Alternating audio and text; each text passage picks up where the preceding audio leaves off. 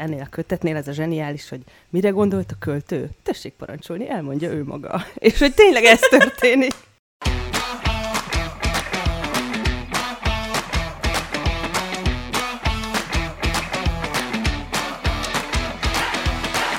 Sziasztok! Ez itt a Kultrahang Podcast harmadik évadának harmadik adása, én Edina vagyok.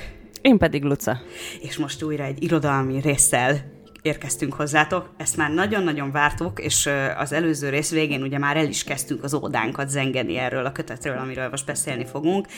Ez egy igazán különleges kötet nagyon sok szempontból, és hát mondjuk ki melyik ez, Kemény István Állástalan táncos című kötetéről van szó, ami az ő 60. születésnapjára jelent meg a magvető kiadónál, és hogy miért miért különleges, arról mindjárt beszélni fogunk, de ugye mindig azzal kezdjük a, a részeket most már, hogy beszámolunk nektek egy pár dologról, amit mostanában néztünk, láttunk, olvastunk, szerettünk, és akkor utána rákanyarodunk a témánkra. Luca, te mostanában mit találtál inspirálónak? Én mostanában, ugye beszéltük is meg a felvétel előtt, hogy január lévén kicsit könnyebb dolgokat esik jól olvasni, és én most már hetek óta a tőled kölcsön kapott Mario Vargas Llosa regényen szórakozom elképesztően jól.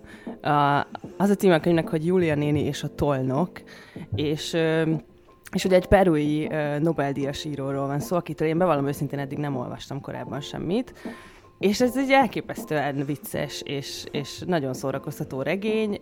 Az az érdekes benne, hogy olyan különleges szerkesztői megoldással él a könyv, hogy részben rádiójátékok szerepelnek benne, részben pedig maga a regény cselekménye, tehát két ilyen külön választható történet van, és ugye a saját cselekménynek része az, hogy a főhősünk egy fiatal srác, aki egy rádiónál dolgozik, és ezeket a rádiójátékokat abban a rádióban rendezi egy híres tolnok, és nyilván a saját történetében pedig egy, egy szerelmi szál bontakozik ki egy, egy idősebb nővel, és akkor ezzel párhuzamosan szinte így megszakítva kapjuk újra ezeket a rádiójátékokat, amiket én nagyon vártam, hogy összefüggjenek egymással egyébként, mert hogy ezek ugye ilyen egy-egy történetek, és a, most a nagyon végéhez közeledve ö, felfedezni véltem egy-egy ilyen utalást, hogy az egyik a másikhoz hogyan kapcsolódik, de hogy rém vicces az egész az a lényeg, úgyhogy, úgyhogy ezt nagyon szeretettel ajánlom, mert ez így könnyű a léleknek. Mm. A, a másik, ami pedig nekem nagy felfedezés, az egy sorozat, amit most, ö, most kezdtem el nézni, de már tök régóta szerettem volna, az a This Is Us. Nem tudom, hogy te ismered el. Csak hallottam róla, még nem láttam. Na majd kíváncsi leszek, hogyha megnézed, akkor, akkor beszéljünk újra, mert én, és itt akkor nyilvános felhívást hirdetek, hogy uh, keresem azokat az embereket, akik megnézték a This Is Us című sorozatot, vagy legalább egy részét, és olvasták a Little Fires Everywhere-t. Mert nagyon komoly cselekménybeli összefüggéseket találtam a kettő között, és és megnéztem, hogy mi volt előbb, és hivatalosan, uh, hivatalosan a sorozat, de, de valami elképesztő mélységig uh, hasonlítanak egymásra bizonyos apró részletekben, úgyhogy engem baromira érdekel, hogy ez véletlen vagy nem, de az interneten nincs története, szóval nagyon izgi. Úgyhogy lehet, hogy én itt rájöttem valamire, majd ezt, majd ezt meglátjuk. és ha valaki van köztetek, aki olvasta a könyvet és látta a sorozatot, az írjon nekem, és dumáljuk meg, mert ez nagyon izgi. Úgyhogy nekem, nekem most ez a regényem, ami, ami lefoglal, a This Is Us meg egyébként egy ilyen kedves, ilyen egy családról szól, és ez alapvetően azért inkább ilyen sírós történet, de, de nagyon szép, meg én nagyon szeretem. És neked mi volt, Dinám? Hát ö, e, egyébként ez a Vargas Llosa regény, amit mondasz, az, én azért szerettem nagyon, mert hogy én tőle csak nagyon kemény könyvet olvastam korábban, tehát a mhm. Nagymamám polcán volt egy Háború a világ végén című könyv, ami nagyon jó, de nagyon-nagyon nehéz, és tizenévesen olvasni, és emlékszem, hogy nagyon megütött, és amikor kaptam ezt a kötetet barátaimtól kaptam, hogy Hello, Hello Lilla, Levi, esetleg ha hallgatjátok, köszönjük szépen, hogy akkor most már két embernek okoztatok ezzel örömet, akkor egy picit megijedtem, hogy tudod most így fú, mi lesz ebben, és ez, hogy mérhetetlen szórakoztató. Hát emlékszem, így is adtam oda neked, hogy Lusa, ez nagyon vicces, Igen. és tényleg nagyon vicces, és, és valami ilyen, ilyen nagyon-nagyon jó minőségű irodalom közben. Tehát, hogy nem arról van szó, hogy ez egy kompromisszum. Én most így évelején ráfordultam tök sokféle könyvre, ugye én most lábalok ki a Covid-ból ebben a pillanatban, ahogy beszélgetünk, tehát hogy már teszt, tegnap már negatívat teszteltem, szóval így yeah. Yes. Öm, viszont én ezt az időszakot tudtam olvasással tölteni, mert annyira viszont nem voltam rosszul, hogy olvasni ne tudjak. Uh-huh. Öm, és az egyik könyv, amit olvastam, és ami nagyon megdöbbentő volt, nem könnyű, de nagyon-nagyon jó könyv, és mostanában lett felkapva, mert most lesz belőle film, állítólag.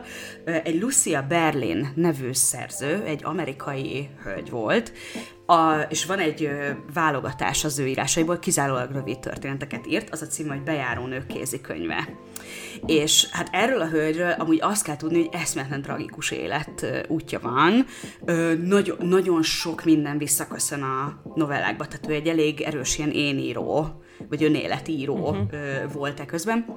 És nagyon sok szövege játszódik Új-Mexikóban, vagy akár Dél-Amerikában, mert ő maga is töltött ott egy csomó időt, és hát a társadalom kivetetjeivel foglalkozik nagyon sokat, lévén ő is az volt, ő is nagyon kemény alkoholista volt, hát azt hiszem háromszor vagy négyszer ment férjhez, több férje volt valami, valaminek a ö, tehát hogy, hogy függők voltak valamivel, vagy, vagy drogokkal, vagy ö, alkohollal, és annyira nagyon ügyes megfigyelő, és nagyon-nagyon érdekes ezekben a történetekben, ahogy nem, nem csak a sötétség van, itt sem.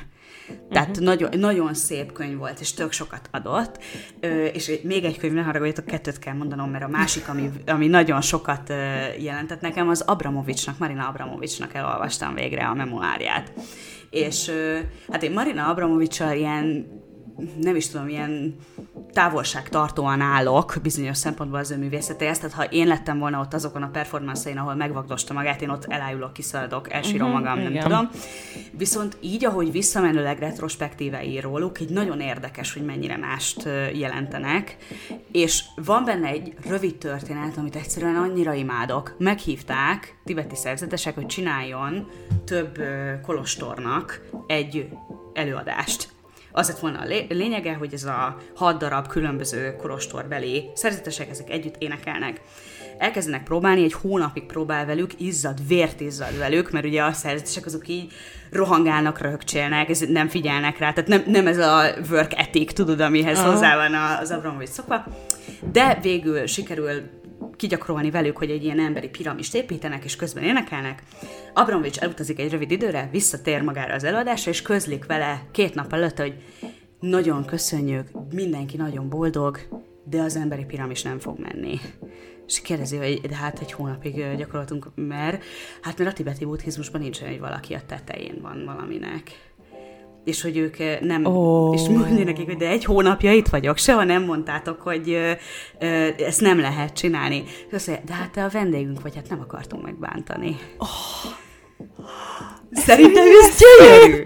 Ez mennyire szép. Hát én ezt imádom. És nem, nem is adták elő. Tehát ugye a végén konkrétan elénekelték, amit el akartak énekelni. Nem is tudom, hogy, hogy a legvége, hogy is, hogy van ennek a történetnek, de hogy nem, nem csinálják meg azt a piramis végül. És, és mindenki elmondja a Marina Abramovicsnak, hogy mennyire boldogok, és mindenki nagyon elégedett. Tehát, Szegény nő biztos kitépte a haját. El tudom képzelni, igen. Ott a, a könyvben nagyon visszafogottan, csak így, így leírja a megdöbbenését, hogy de hát, de hát, mi van? És, és utána így megy tovább, ez, és neki is meg kell. Tök érdekes, mert azt mondja neki ez a vezető, aki mondja neki, hogy hát akkor most meg kell tanulnod az elengedést. És így, oké. Okay. Eszméletlen kontrasztban van azzal, amit korábban leírt, tehát Abramovicsról tényleg azt kell tudni, ő szerintem az egyik legrégebbi és legismertebb performance művész, olyan szinten, hogy a, az egyik előadása a Sex és New Yorkba is megjelenik, amikor Kerry megismerkedik az orosszal, akkor Igen. ugye az egy Abramovics performance, ami ott van a háttérben.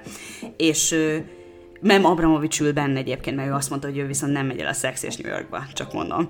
És és hogy, hogy ő, neki nagyon-nagyon sok munkája, tehát neki a munkája a mindene, a művészet a mindene nagyon-nagyon szigorú magához, nagyon extrém dolgokat bír ki színpadon, ö, sosem próbál például, tehát neki szerintem eleve maga a próba folyamat, mint olyan nagyon furcsa lehetett ennél az előadásnál, uh-huh. meg hogy másokkal dolgozik, és nem saját magával, és ehhez képest ez történik. Én, én nekem ez olyan jól esett, nem tudom miért, most itt a január eleje az nekem azért nem teljesen úgy alakul, ahogy terveztem itt a Covid-dal mindennel együtt, és akkor tudod, így elolvasok egy ilyen történetet, röhögök egy nagyon jót, és azt érzem, hogy akkor hát akkor most lebegek egy kicsit, jól van, akkor ezt, ennek most így kellett lennie. Ez de jó. Hát igen, most mind a ketten ugye benyaltuk ezt a remek kis vírust az utolsó részünk óta, úgyhogy így indult az év, de tök jó, mert akkor mind a ketten találtunk olyan olvasmányt, ami megnevettet minket, vagy legalább megmosolyogtat, úgyhogy ez tök jó. És itt mondjuk is, hogy ezt a részt egyébként online vesztük fel a biztonság kedvéért, tehát még ott tartunk, úgyhogy ez egy picit olyan lesz így hangzásában, stb., mint a amerikai magyar kollaborációs részeink voltak, de hát nyilván vigyázni akarunk egymásra, és kérlek ti is, hogy most tudjuk, hogy most elképesztő a fertőzésszám, stb., hogyha bármilyen tünetet észletek magatokon, akkor azért inkább legyetek nagyon-nagyon óvatosak, csak egy ilyen call out there, hogy magatokra nagyon-nagyon vigyázzatok, kérlek. Így van, és hogyha meg rosszul vagytok, akkor maradjatok otthon, és olvassatok Kemény Istvánt! Így van! Milyen, milyen diszkreten rátértem a témánkra. Gyönyörű ugye? Ilyen volt. Szép volt, ilyen rádiós átvezetés volt. Csodálatos volt. És akkor itt húzzuk is alá, hogy esetleg hallhattatok már olyat, hogy Kemény István állástalan táncos nő. Ilyen is van. Mind a kettő kötet létezik, tehát állástalan táncos nő és állástalan, állástalan táncos. Az állástalan táncos nő egy korábbi kötet, az egy válogatás kötet az ő, ő munkáiból. Az állástalan táncos szintén egy válogatás kötet, viszont, és itt jön a csavar, itt jön a különlegesség, ami miatt most beszélünk róla, hogy ebben a kötetben párbeszédben van a Petőfi Irodalmi Múzeum egyik irodalom kutatójával, tudósával, Hegyi Katalinnal, és nem csak a versek találhatóak meg ebben a kötetben, hanem mellé ez a párbeszéd, ez a beszélgetés is. És így, így van ö, a szerkezete, hogy mindig van egy, ö, először maga a szöveg, amivel beszélgetnek a versről, és akkor utána következik a vers. És hát ez, ez eszméletlen dolgokat indított el bennünk, hogy itt ö, ilyen szerkesztés van. Ez egy teljesen forradalmi megoldás. Ö, Már csak azért is, mert szerintem egyébként, és ez valahogy az előszobája ennek a könyvnek szerintem, hogy verset olvasni amúgy nem könnyű. És ugye ezt már beszéltük az anyám tyúkjes részünkben, de az annyira régen volt, hogy most újra beszélünk róla egy kicsit, hogy, hogy ö, verset olvasni szerintem általában ilyen napi szinten nagyon kevesen szoktak, és, uh-huh. és itt gondoltam azt, hogy mondjuk el a mi saját kis személyes viszonyunkat is a versekhez, amit szerintem tök jól megmutatja azt, hogy, hogy ez a kötet, ez, ez, ez miért annyira zseniális, és miért szerintem ilyen Hát a fülszöveg is szerényen azt mondja, hogy műfajteremtő, de én ezt abszolút nem érzem túlzásnak, szóval, hogy Abszolút. ez egy fontos, fontos könyv nagyon. Ö, szóval nálam ez egyébként egy kicsit, ö, hogy mondjam, ilyen lejtett pályával indultunk, tehát hogy nálunk gyerekkoromban ö, egy csomószor vers volt az esti mese. Tehát, hogy Ó. apukám, apukám nagyon szeretett ö, verseket olvasni, nem így Ágemány nem, hanem volt ö, kifejezetten két kedvenc költője, Arany és József Attila, és őket ilyen megszállottan olvasta, és ö, nagyon gyakran ebből nekünk is olvastak részeket, és nálunk például a tetemre hívás, ami furcsának tűnhet, de ha belegondolunk, szerintem azért egy-egy Grimm mese legalább olyan ijesztő tud lenni. Abszolút. ez volt nálunk egy esti mese, és ugye jó gyerekhez híven mi a nővéremmel kis milliószor meg tudtuk hallgatni ugyanazt minden este, hogy a radványi sötét erdőben holva találták Bárciben őt, és ugyanolyan izgalommal vártuk, mert hogy ugye a tetemre hívás egy krimi, hogy hát ki a gyilkos, pedig nyilván ugye tudtuk, de hogy ez tök jó. És, és nálunk ez így kicsit benne volt így a családi létben, és például, ami nagyon vicces, hogy a családi ebédeknél, amikor már harmadszor szedtem valamiből, akkor apukám egy csomószor mondta azt, hogy egyél, csak nekem nősz, nagyra szentem. És, ö, és én ezt így megjegyeztem, hogy akkor ez nálunk, nálunk ez a mondás, milyen kedves, apa milyen lírai vénával van megáldva, mennyire szép. És amikor ugye szembe jött velem később, nem tudom, 14-5 éves koromban ö, a József Attila kötetben, ez ugye a kései siratóban, abban a kontextusban, amiben, mert ugye ez nem a feltétlen szülői szeretet oda-vissza áramolásáról szól ez vers, hát én teljesen ki voltam borulva, de hogy az a lényeg, hogy ez így tökre egy benne volt, és azt gondolom, hogy ezáltal Ö, mert hogy szerintem ez érdekes, mert kisgyerekkorban a mondókáknál még ugye hozzá vagyunk szokva, hogy rímbe mesélnek el nekünk egy történetet, de aztán valahogy nagyon elszokunk tőle. Nagyon. És hogy ezáltal, ezáltal szerintem úgy, hogy nálunk ez így mese volt, meg, meg, meg a jó emlékek kötődnek hozzá, meg így a, tényleg így a boldog gyerekkor része, így valahogy így megmaradtak ezek a szövegek velem, ez a néhány vers így különösen, és, és ezután szerintem azt az akadályt, vagy azt az ellenállást, amit nagyon sokan a versekkel szemben éreznek már pusztán szerintem a forma miatt, hogy ennek úgy neki kell ülni, azt talán egy picit ez így ö, lebontotta. Én, én kifejezetten szeretek verseket olvasni, de nem mondom, hogy sokat olvasok, mert ahhoz tényleg kell egy hangulat nálam is, de, de de előfordul, hogy, hogy leveszek egy kötetet, és akkor így lapozgatom. De Te jó. hogy vagy ezzel? Hát, én, nekem ritkább, nekem ritkább a, a versekkel való viszonyom. Egyébként, ha nagyon visszamegyek, akkor szerintem én még egy általános iskolában folyamatosan ö, verseztem, mert ugye szavaló voltam, de hát mm. tudjátok ez milyen ez a szavalás, tehát hogy, ö, hogy tisztán emlékszem, hogy a Vörös Marti Mihály Országházat című verset szavalom egy ö, versenyen, ahol annyira tele van az orrom, hogy nem kapok levegőt, oh. és így kiállok, hogy Vörös Marti Mihály, olták háza, és ilyen, így végigbontva, hazára, bicsen háza. Igen.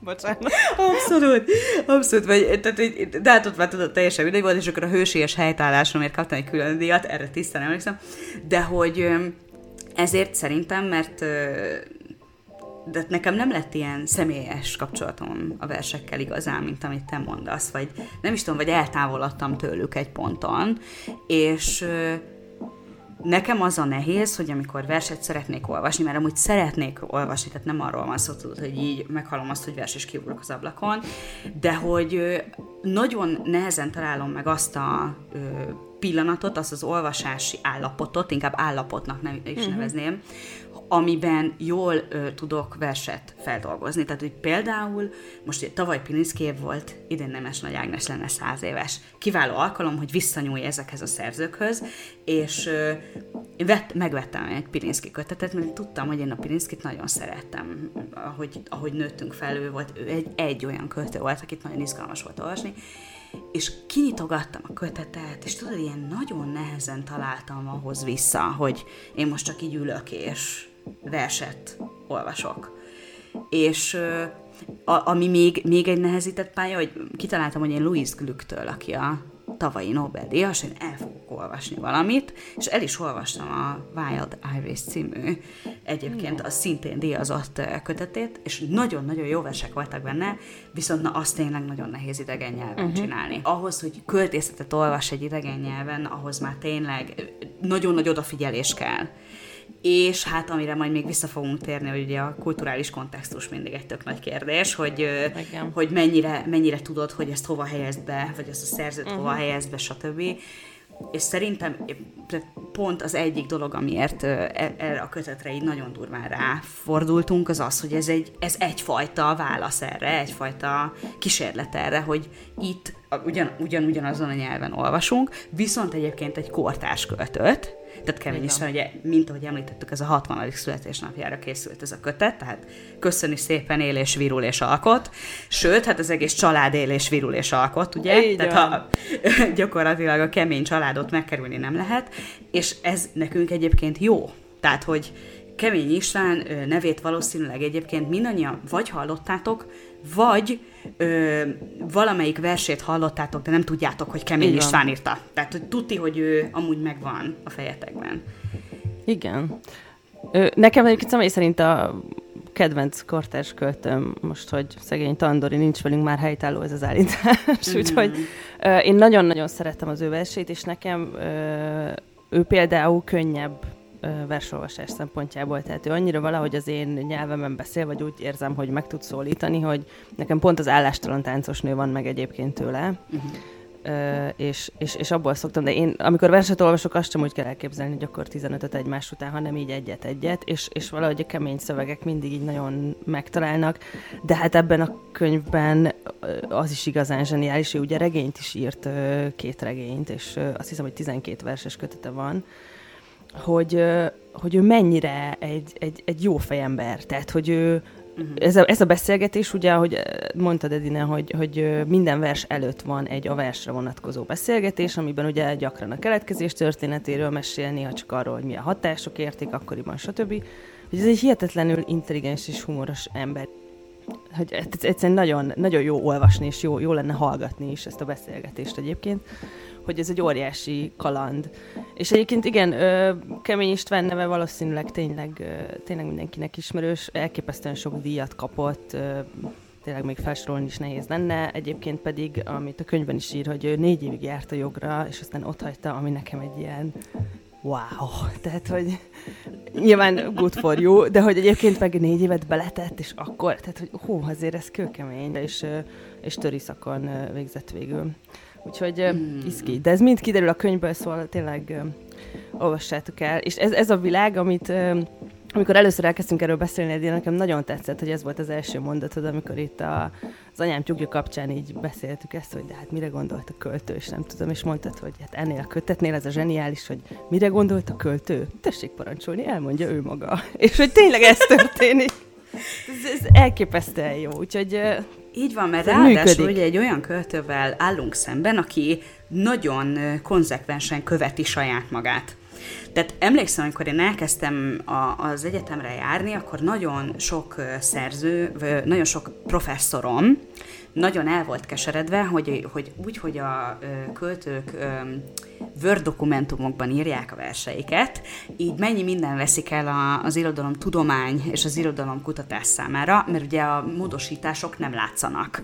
Hmm. Például, tehát hogyha egy szerkesztőnek beküldenek egy szöveget, akkor az ö, eleve is valószínűleg letisztázva küldenéd be, de hogyha mondjuk ö, egymással leül két költő beszélni, akkor mondjuk ott van az áthúzás, és az, tudja azt mondani neked a másik, hogy te figyelj, amit áthúzta, az jobb volt. Uh-huh. Az hagyd úgy például. És ugye ez nincsen. Ellenben ö, Kemény István jegyzetfüzeteket tart, sorban dátumozva.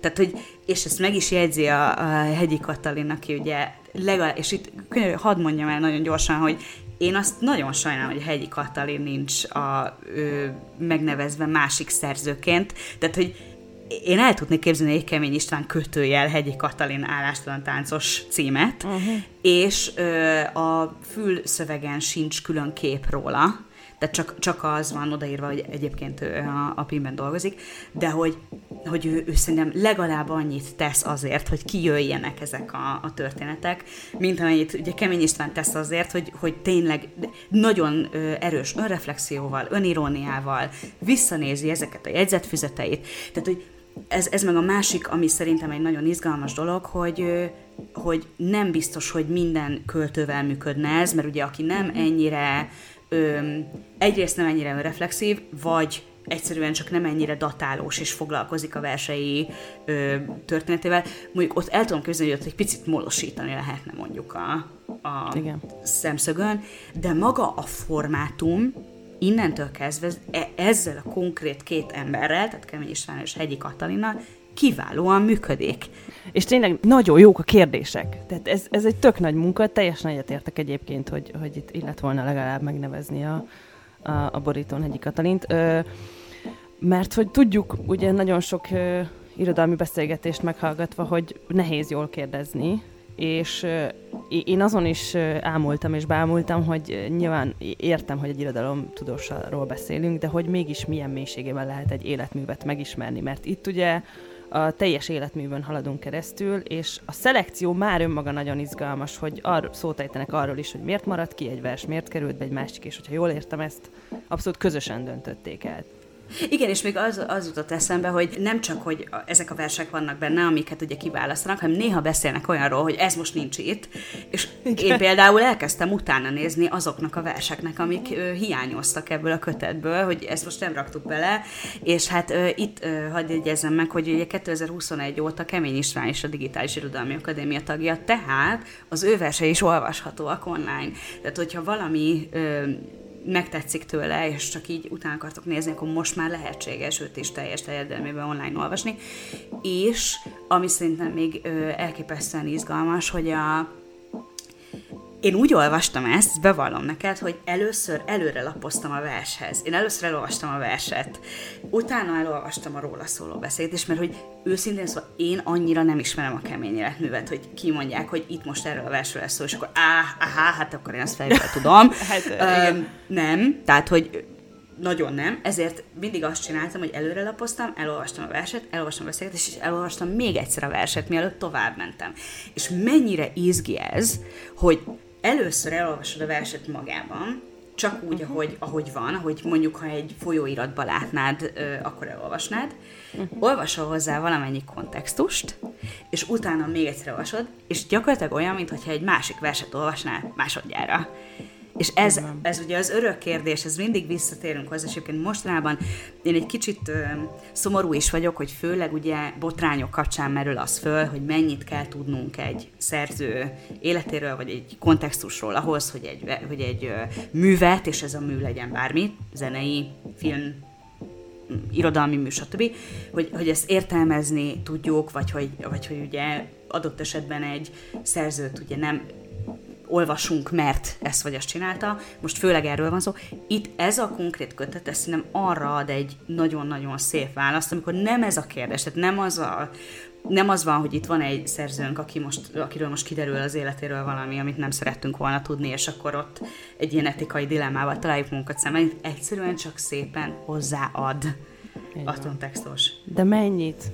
Igen, itt tényleg ennél a kötetnél abszolút ez a szoba közepén lévő elefánt, hogy, hogy ez a kötet azt mondta, hogy úgy olvassátok ezeket a verseket, hogy előtte elmeséli a költő, hogy ez hogy született, miért született, és ez egy baromi érdekes, meg komplex kérdés szerintem, hogy uh, hogyan olvasok, és nagyon érdekes, hogy ezt mondod, Dina, mert egy idő után én is elkezdtem ezzel szórakozni. Tehát én elkezdtem olvasni, bennem mindig van egy ilyen kontroll hogy a novellákat is sorba, meg hogy egy könyvet úgy kell olvasni, hogy azt nekem szánták.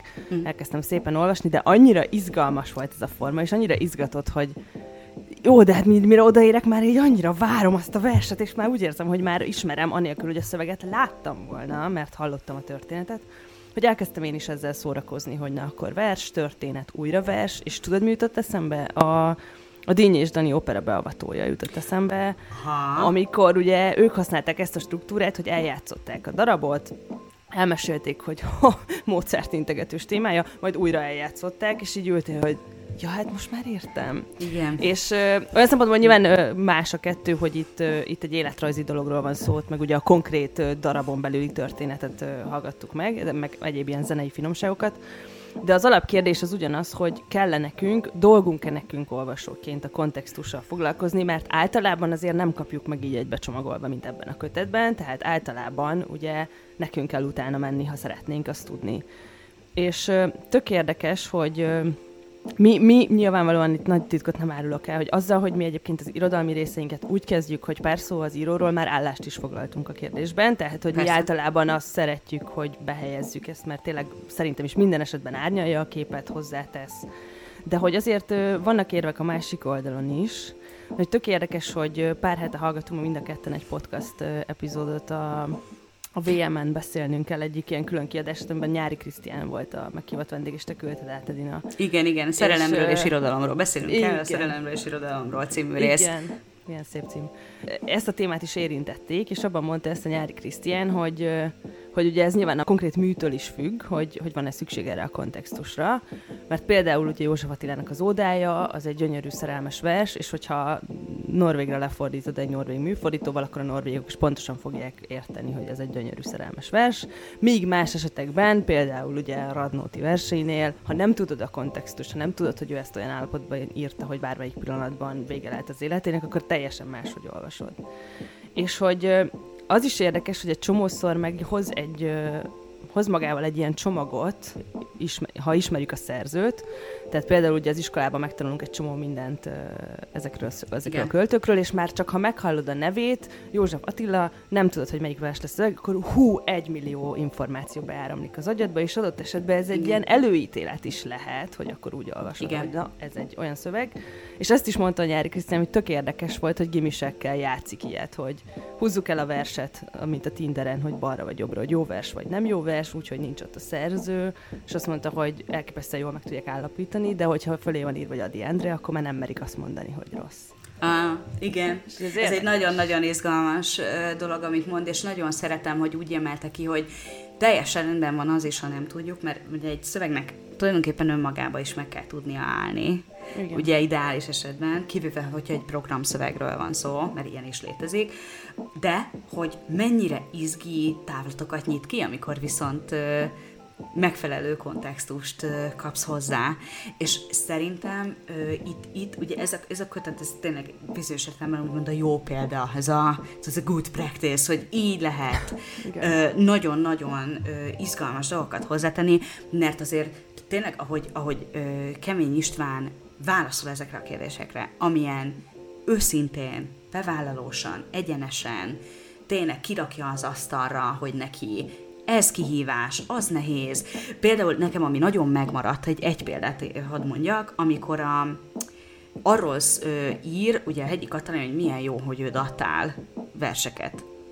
És ezen a kemény egy kicsit így megdöbben, de hát, hogy az nem rossz, az nem ilyen túl, tudod, ilyen jó gyerekes, vagy ezért, nem emlékszem, hogy pontosan hogy írja, és akkor mondja a Hegyi Katalin, hogy jaj, te jó ég, nem, hát ezt tudósként mondom, akinek ez nagyon nagy segítség.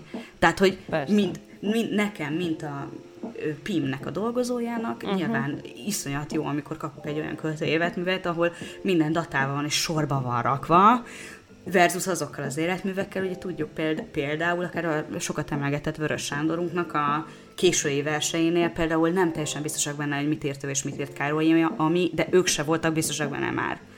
Tehát, hogy ezt, ezt így nem, nem tudják, nem, nem vagyunk benne uh-huh. teljesen biztosak.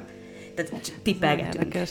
Ez a, és ez a kézzel írott dolog is annyira szép, amit mondtál, hogy, hogy eszünkbe jutnak pont a PIM-ben egyéb, egyébként ezek az írói kéziratok kiállítva, mint a Kosztolánya a zöld tintájával, aki 300-szor áthozott mindent.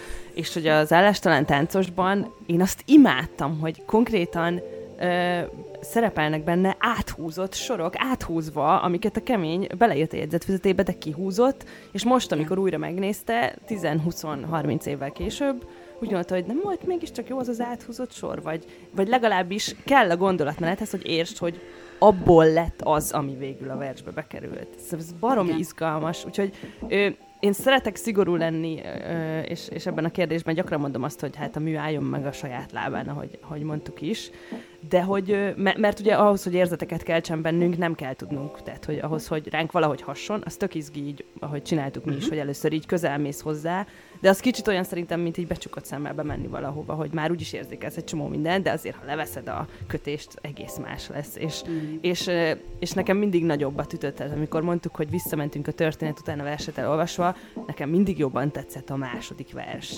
mm-hmm. tehát, hogy a második élmény, mert, mert egyszerűen azt éreztem, hogy ah, bevontatok, annyira köszi, benfentes vagyok, értem a viccet, nagyon vicces, jaj, de jó. Igen, igen, szerintem ez a gesztus is, ez a bevonásnak a gesztusa, mert az is egy kicsit más, mert, és ugye erről is nagyon szépen beszél Nyári Krisztián, köszönjük neki, hogy gyakorlatilag a részünk egy részét így elmondta előre a VMN podcastban, de hogy ugye ő hosszan beszél arról is, hogy ennek hagyománya van. Tehát a uh-huh. magyar középiskolában, és ugye ez mostanában egyre hát ö, extrémebb méreteket ölt, ugye, hogy mennyit kell tudni egy életrajzról, és ahhoz képest mennyi időnk van a művekkel foglalkozni, ö, de hogy, hogy té- tehát mi egy kicsit így tanultuk meg a, amúgy a, az irodalom olvasást, hogy először elmondják neked, hogy ki volt ez az ember, ö, egyébként kőkeményen felépítve a, az őzi imidzsét, tehát az adott ö, szerzőről tud mindenki. Petőfi a forradalmi, Arany János a érzékeny, ö, József Attila a crazy, ö, nem tudom, Adi Andrea popstar, tehát hogy így, így megvannak ezek a, a dolgok. Hát meg a Adi Andrea az is olyan érdekes, hogy ezt is mondták a podcastban, hogy ő, ő az antikrisztus, akit így egy csávó volt, akinél bevállaltuk, hogy jó, ivott, nőzött, izé, partizott, Igen. és akkor a többiknél nem kell mondani, mert ott volt Adi, jaj, de jó, hú. De igen. ezt imádom, hogy, hogy érte, a 20. században Adi volt, na jó, akkor ő mondjuk oda, igen, járt, igen, piált, izé, hú, igen, igen, igen. beteg lett, nagyon kínos, senki más nem csinálta ezt. Bocsánat, de, de, teljesen, és szerintem ez, ez is nagyon érdekes, hogy nem mindegy azért, hogy ez a kontextus ez milyen. Tehát ez a... Öm, tehát, hogy, hogy itt keménynél nagyon közel vagyunk engedve, és nagyon ö, szépen, izgalmasan körbe írja, hogy ő épp akkor miben volt és mire gondolt, és ennek a nagy részét egyébként simán leírva az életrajzokat nem lehet egyértelműen szerintem megmondani. Tehát az egy, az egy kicsit ilyen fér, én azt félrevezetésnek érzem, hogy mondjuk azt mondjuk, hogy fú, hát ez a költő, ö, mit tudom, ennek a társadalmi osztálynak volt a tagja, tehát itt ebben a versben ez a sor. Tudod, és így, va, va, és van ebben valamennyi valóság, tehát tudod, hogy valamennyi igazságtartalma van, de valójában nem ad, tehát messze nem ad hozzá annyit, mint nekem mondjuk ebben a kötetben ez az E per egyes bevallás, azt mondás, hogy és ráadásul tényleg elképesztően jól emlékszik. Tehát, hogy ez, ez igen, külön egy fantasztikus, tehát, hogy én arra nem emlékszem, hogy mit tettem tegnap reggel. Valószínűleg a jegyzetfüzetek miatt amúgy. Igen, igen. Engem inspirált, én most elkezdtem újra naplót írni például azután a könyv után. Fú, nekem Tök is inspiráló. A, ugyanez a gondolatom volt, hogy naplót ezt írni kéne, mert igen. egyébként a, a könyves magazinnak volt egy száma, ami Eszterházi szám volt, Isten az a család volt a címe, és abban van egy fotó az Eszterházinak a dolgozó szobájáról. Tehát ahogy ugye ott maradt. Az a mennyiségű füzet. Az a mennyi, tehát hogy elképesztő. Jó, mondjuk én azon mindig el vagyok ámulva. Én most ö, évvégén fogtam magam, összeszorítottam a, az arcomat, és elolvastam a háború és békét, és sokkal jobb volt, mint amire számítottam. Na. És minden egyes alkalom, amikor azt mondom, hogy ú, ú, de hosszú ez, mert azért volt ilyen pillanat, akkor egy, egyszer csak elképzeltem, hogy te jó ég, tehát ezt a Lev Tolstoy leírta kézzel, uh-huh. majd kitisztázta a feleségek kézzel, igen. És ő, is, és ő is javítós volt rá, de tehát nem, nem, valószínűleg nem az volt, hogy leült, aztán leírta, mert van ilyen szerző is, ugye tudjuk, hogy állí, tehát e, azt állítja, hogy a Krasznorka ő így ír, hogy sétál, sétál, sétál, leül és leírja a 200 uh-huh. oldalas mondatát. Van ilyen szerző, de hogy a Tolstoy nem ilyen volt, és eszembe jutott, tudod, ez, hogy te jóságos hát ez egy fizikailag milyen Igen. megerőltető dolog. Ö, Eszterházinak egyébként ez volt a szokása is volt, hogy ilyen füzeteket teleírt, és hogy, és és hogy például a halála után a családja csinálta ezt, hogy kortes költőknek, akikről tudták, hogy az Eszterházi nagyon szerette, amiket írt, elküldtek egy-egy üres füzetet, ami az Eszterházi füzete volt, hogy megvette magának, hogy majd ír bele, és én tudom, hogy ilyen fiatal kortes költők teljesen el voltak külve, hogy megkaptam az egyik Eszterházi füzetet, és például volt egy ilyen történet, mert hogy mindig annyira bevásárolt, és igen, és utána, utána a családja pedig néhány ilyet így kiadott, és szerintem nagyon szép. szép. Úgyhogy ezek a füzetek, ezek tényleg, tényleg és ö, amit még az e- életrajzról mondtunk, ö, ugye lehetne azt mondani, hogy ha mi ennyire szeretjük, szeretjük a kontextust, akkor ugye olvassuk a verseskötet mellé az életrajzi mű, vagy az életrajzokat, de hogy ez nem ugyanaz, tehát hogy nekem a forma is borzasztóan tetszik, hogy ez ilyen fogyasztható, ö, falatokba, adagokban van neked átadva, tehát hogy meghallgatjuk a konkrét versre vonatkozó történetet, ami ugye felcsigáz, mert még nem láttad a verset, és pont annyi esik jól ebből, és utána jó, de most már azért legyen egy vers. És és hogy ez így szerintem nagyon ügyesen össze van rakva. Ö, és, és egyébként itt mondjuk, most ellent mondok önmagamnak, de itt egyébként borzasztó élvezetes olvasni külön magát, ezt az emlékezést is, vagy ezt a, ezt a beszámolót is. Gondoltam arra, hogy ez önmagában hogy néznek ki a versek nélkül, de annyira a versekre épül, hogy ez így tökéletes, ahogy van. És egyébként ez, a, ez, a, ez az emlékezés, vagy ezek a, ez a beszélgetés, ez egy nagyon szép ilyen korrajz is szerintem a, a 90-es, 2000-es évek Magyarországáról, vagy hát sőt napjainkig.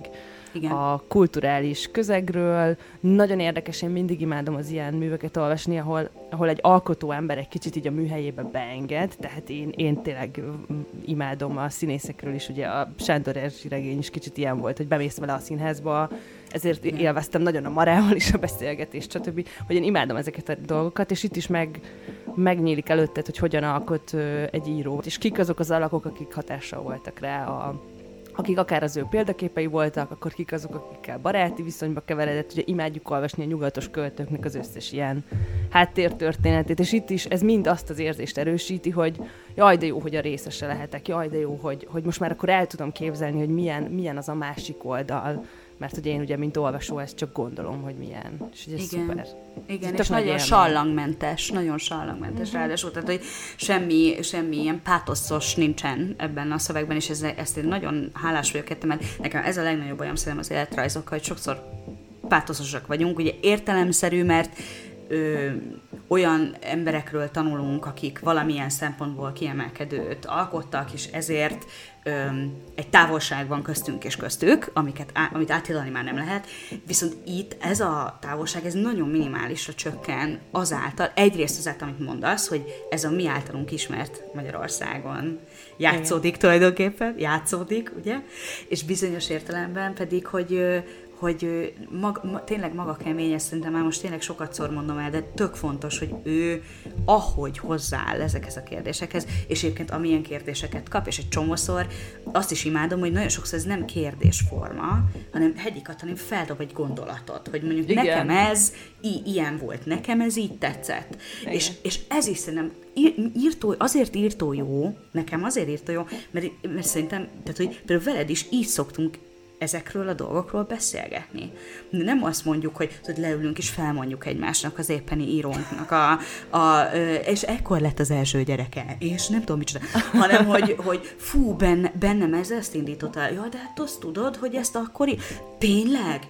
de jó ég, hát ezt nem is tudtam, de izgalmas. Például most is a, a, néha kicsit bánom, hogy a fejemet így nem tudjuk kitenni néhányszor ilyen screenshot, vagy például itt az Eszterházi füzetekre milyen ö, szétolvadást ö, műveltem itt a, a ö, ö, mikrofon mögött, de hogy, hogy tényleg szerintem ezek, ezek annyira emberivé teszik ezt az egészet, mert valójában az alkotási folyamat, tehát hogy én a, én a zseni kultusszal nagyon nem értek egyet. Szerintem nyilván vannak olyan emberek, akik, akik kiemelkedőek egy bizonyos korszakban, vannak olyan emberek, akik nagyon-nagyon nagyot alkotnak, de nekem többnyire az a tapasztalatom, hogy ezek általában nagyon visszafogott, nagyon szerény, nagyon hozzáférhető emberek szoktak lenni.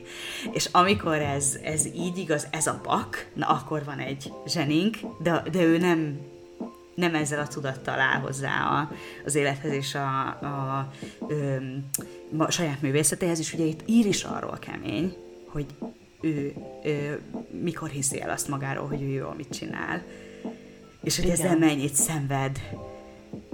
Igen. Abszolút. Uh, itt engem ez lepett meg egyébként a legjobban a kötetben, hogy uh, azt tudom, hogy ez egy végtelenül szerény ember, mert láttam vele sok beszélgetést. Meg egyébként én egyszer személyesen megszólítottam az ötös buszon, amikor, amikor együtt utaztunk, és így pont, pont úgy nézett ki, mint akire így ráfér egy ilyen nagyon szomorú keddi után, hogy akkor ő ezt most meghallgassa, és megmondtam neki, hogy hát borzasztóan szép verseket ír, és annyira, tehát ez mutatja legjobban, hogy nagyon nem tudta hova tenni, de, és, és mondta, hogy hát nagyon köszönöm, hát nagyon feldobta a napomat, de hogy látszott, hogy tökre zavarban volt. Én nem szoktam ilyeneket csinálni, egyébként kevés ember van, ez úgy oda mennék, de pont azért, mert ő annyira szerény, így nagyon jól esett. Úgyhogy de meg jó. ezt is írja, egyébként Eszterházi kapcsán ezt is írja, hogy, hogy beszélték, hogy egyszer majd még ígyunk meg egy kávét, és aztán nem itták meg azt a kávét, és hogy ő mennyire sajnálja, és hogy én úgy voltam vele, hogy hát most én mit veszíthetek, ha megmondom neki, hogy mennyire jók a versei, szerintünk. De úgyhogy, jó. úgyhogy ez, volt, ez, ez, ez, volt egy ilyen személyes élményem, de hogy az lepett meg leginkább a kötetben, hogy tényleg ő egy, azért egy nagyon elismert kortes költő, amit mondtunk is róla, hogy valószínűleg mindenki hallotta a nevét, és hogy még ő is, és még most is, tehát nem 20 évesen, folyamatosan bizonytalan abban, hogy elég jó-e, amit csinál, vagy hát nem folyamatosan, de nagyon gyakran, nagyon kevés versről mondja azt, hogy Na, ez szerintem is úgy jó, hogy van. Leírja egyszer-kétszer, de inkább, inkább a jó verseit is a külső visszajelzések alapján határozza meg, hogy ez az, amire a feleségem azt mondta, hogy na most már meghalhatsz. Tehát, hogy, hogy van, van egy ilyen vers, amire, amire ezt mondta. És hogy, és hogy például ez, amit mondasz, hogy, hogy az ember, az alkotó ember, vagy szab magának ilyen határokat, amiről azt gondolja, hogy a külvilág elvárja tőle, és például ez az egyik, itt most idézek a kötetből, hogy hogy két, két ilyen elvet is említ a kemény. Az egyik az azt mondja, hogy az volt a romantikus elvem, hogy vers csak is az, amit magamtól és mindenféle kényszer nélkül kezdek el írni. Befejezni azt már szabad külső ráhatásra is, de legyen magamtól elkezdve. Ez az egyik ilyen, amit ugye szerintem soha senki nem tudja, hogy te miért kezdtél el verset írni, tehát ez csak egy ilyen belső indítatás. Én maximálisan megértem egyébként úgy, hogy láttam közelről költőt izé, határidő nyomasztásában megőrülni, tehát hogy persze értem.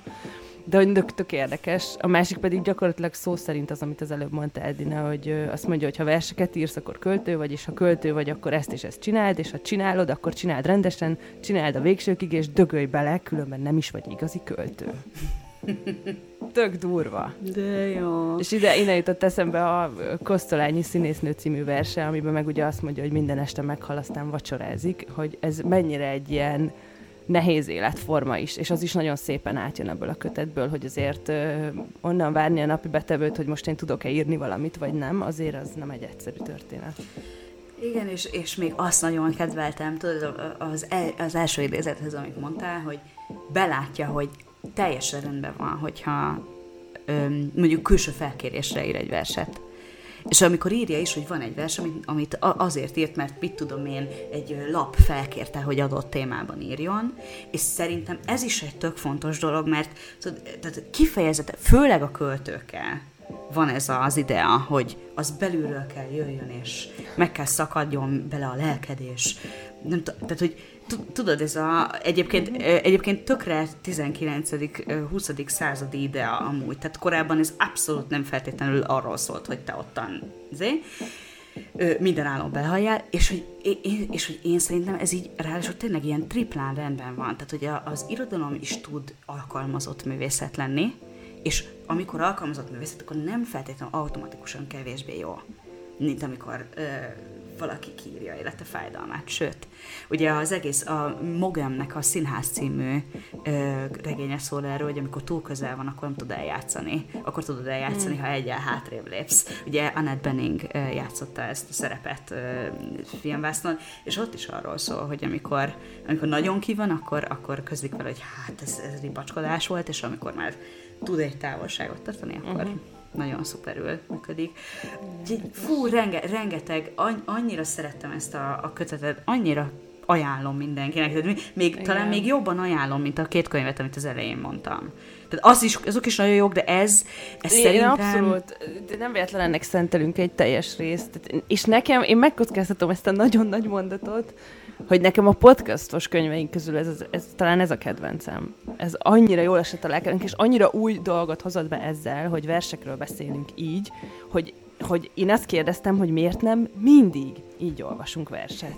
Mert a, ez, amit a távolságot, meg ezt a, ezt, a, ezt a nehéz hozzáállást, amit az elején a verseknél említettünk, ezt annyira szépen fel tudja oldani. Igen, nagyon, nagyon igazad van. És nem áll elő a gondolta a fene helyzetére. Így van. Így van. Úgyhogy tényleg, és ez szerintem ráadásul bármilyen korosztálynak merném ajánlani, tehát itt akár, akár ö, ö, hogyha valakinek olyan korú gyereke van, hogy azt érzi, hogy te jó ég, hát, hát ő itt nem tud a, a versekhez ö, utat találni, akkor ez szerintem adott esetben egy kiváló híd is lehet, de nem, nem csak hídként, hanem tényleg önálló kötetként ö, struktúrájában egyediként, ugye Luca kimondta az elején, a műfajteremtő szót, ami tényleg... Egy... Ezt a kötet magáról mondja egyébként. Így van. Tehát, hogy, és az, és az. De és, tényleg az. És komolyan azt várom, tudod, hogy mikor lesz ö, ö, másik ö, költőnk, kerek évfordulós, hogy a Magvető csinál-e még ilyet. Mert én annyira szeretném ö, további ö, iroda, Petőfi Irodalmi Múzeumos ö, dolgozók, akiknek egyébként innen is üzenem, hogy kiváló munka, amit végeznek. Csodálatos a Petőfi Irodalmi Múzeum úgy, ahogy van az igazgatóját kivéve. Fantasztikus, ö, amit ö, csinálnak, és itt is látszik, hogy milyen zseniálisan tudnak tehát hogy amit te is mondtál Hegyi Katalinról, hogy milyen mélységében tud ismerni egy életművet, és milyen érzékenységgel tud odafordulni uh-huh. egy alkotóhoz, fantasztikus, tehát nem, nem tudom elégszer el ö, aláhúzni, hogy mennyire fontos az ő személye és az ő iránymutatása ebben a kötetben, hogy ez így sikerült. Nagyon jó.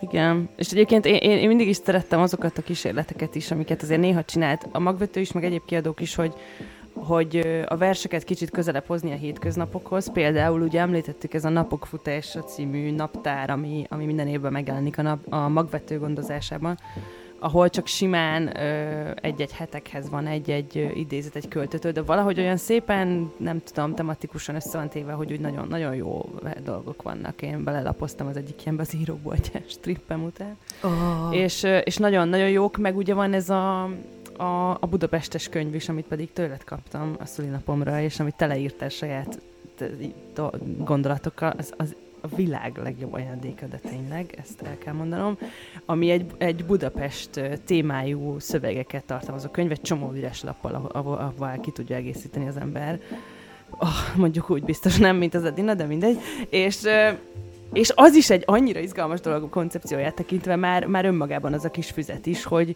hogy ott jellemzően 20. századi írók, költők Budapest tematikájú gondolatai. Tehát én mindig szerettem ezeket a kísérleteket is, ahol már csak egy kicsit azt mondjuk, hogy ha, ha egy, egy tömör kötetet önmagában nem veszel le, akkor így lazítsuk föl egy picit, és hát, ha úgy fogyaszthatóbb. És, és szerintem ez, ezek Persze, jó és erre szuperek a válogatások, akár egyébként tök sok ilyen van, tudod, hogy egy adott korszaknak a válogatásai, vagy minden évben megjelenik a szép versek, tehát nagyon-nagyon sok kis ajtó van a, a költészet felé, és tényleg pont, én mondom, akinek ez nagyobb kihívás, de amikor pedig megtalálom ezeket az ajtókat, és sikerül rajtuk bemennem, és azt érzem, hogy na most tényleg megérkeztem valamibe, ami új, izgalmas, és megmozgat bennem valamit, akkor, akkor tényleg azt érzem, hogy megérte, megérte keresni ezeket az ajtókat. És egyébként ezt a részt a Magyar Kultúra napján vesszük föl, január 22-e van. Oh, úgyhogy hoppá, sok, sok, hoppá, hoppá Jobb sok nem is lenni. Hát ez ő, annyira szép zárszó volt a, az ajtókkal, én, én nem teszek már hozzá semmit. Annyit teszünk csak hozzá, hogy hogy azzal is mutassuk, hogy ez a könyv mennyire zseniális, nem csak a verseket tekintve, hanem hogy a beszélgetős része mennyire zseniális. A napmondata helyett én ebből a részből olvasnék fel nektek most, ha megengeditek egy egyel hosszabb részletet, úgyhogy nyugodtan ö, be a bort vagy a kávét, annyira azért nem lesz durva, de nagyon szépen rímel azokra a témákra, amiket, ö, amiket a részben említettünk. Tulajdonképpen hol van az megírva, hogy valakinek mindent személyesen át kell élnie, amiről írni akar? Hol a határa, meddig muszáj átélni, és honnan nem muszáj?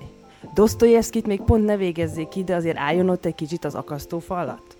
Abban az időben szokás volt, hogy a költők az első kötetük fülszövegében ilyeneket írtak. Voltam villanyszámlás, matróz, juhász, virágkötő, pincér, állatkerti ápoló, betanított punkás, statiszta, basszusgitáros, segéderdész, gátőr, uránbányász, kultúrházigazgató, hullamosó és zöldséges.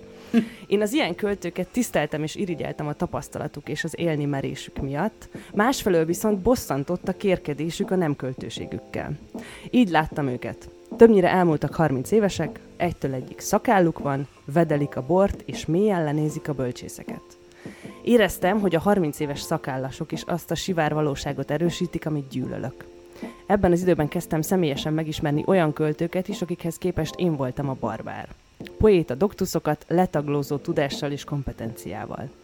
Tiszteltem és irigyeltem ezeket is, de éreztem, hogy én egyik típushoz sem tartozom. Ha tényleg költő vagyok, akkor külön alfaj.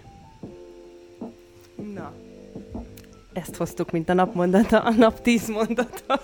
Ez zseniális. Ezt Nekem ez nagyon tetszett ebből a könyvből ez a rész. Nagyon sok minden benne van. De jó. Úgyhogy ezzel, ezzel engedünk el titeket ma. Nagyon szépen köszönjük, hogy itt voltatok velünk. Reméljük, hogy nektek is olyan jól esett a lelketeknek ez a beszélgetés, mint nekünk, és tényleg nem tudjuk eléggé ajánlani ezt a nagyon szívmelengető olvasmányt. A következő részig pedig megtaláltok minket a Facebookon, Kultrahang Podcast nevű oldalunkon, és az Instagramon is. És ha láttátok a This Is Us-t, és olvastátok a kis tüzek mindenüttet, akkor kérlek írjatok rá utcára, mert nagyon szeretne róla beszélgetni, ezt ne felejtsük el. Köszönjük szépen, hogy itt voltatok, és meghallgattatok bennünket. Sziasztok! Sziasztok!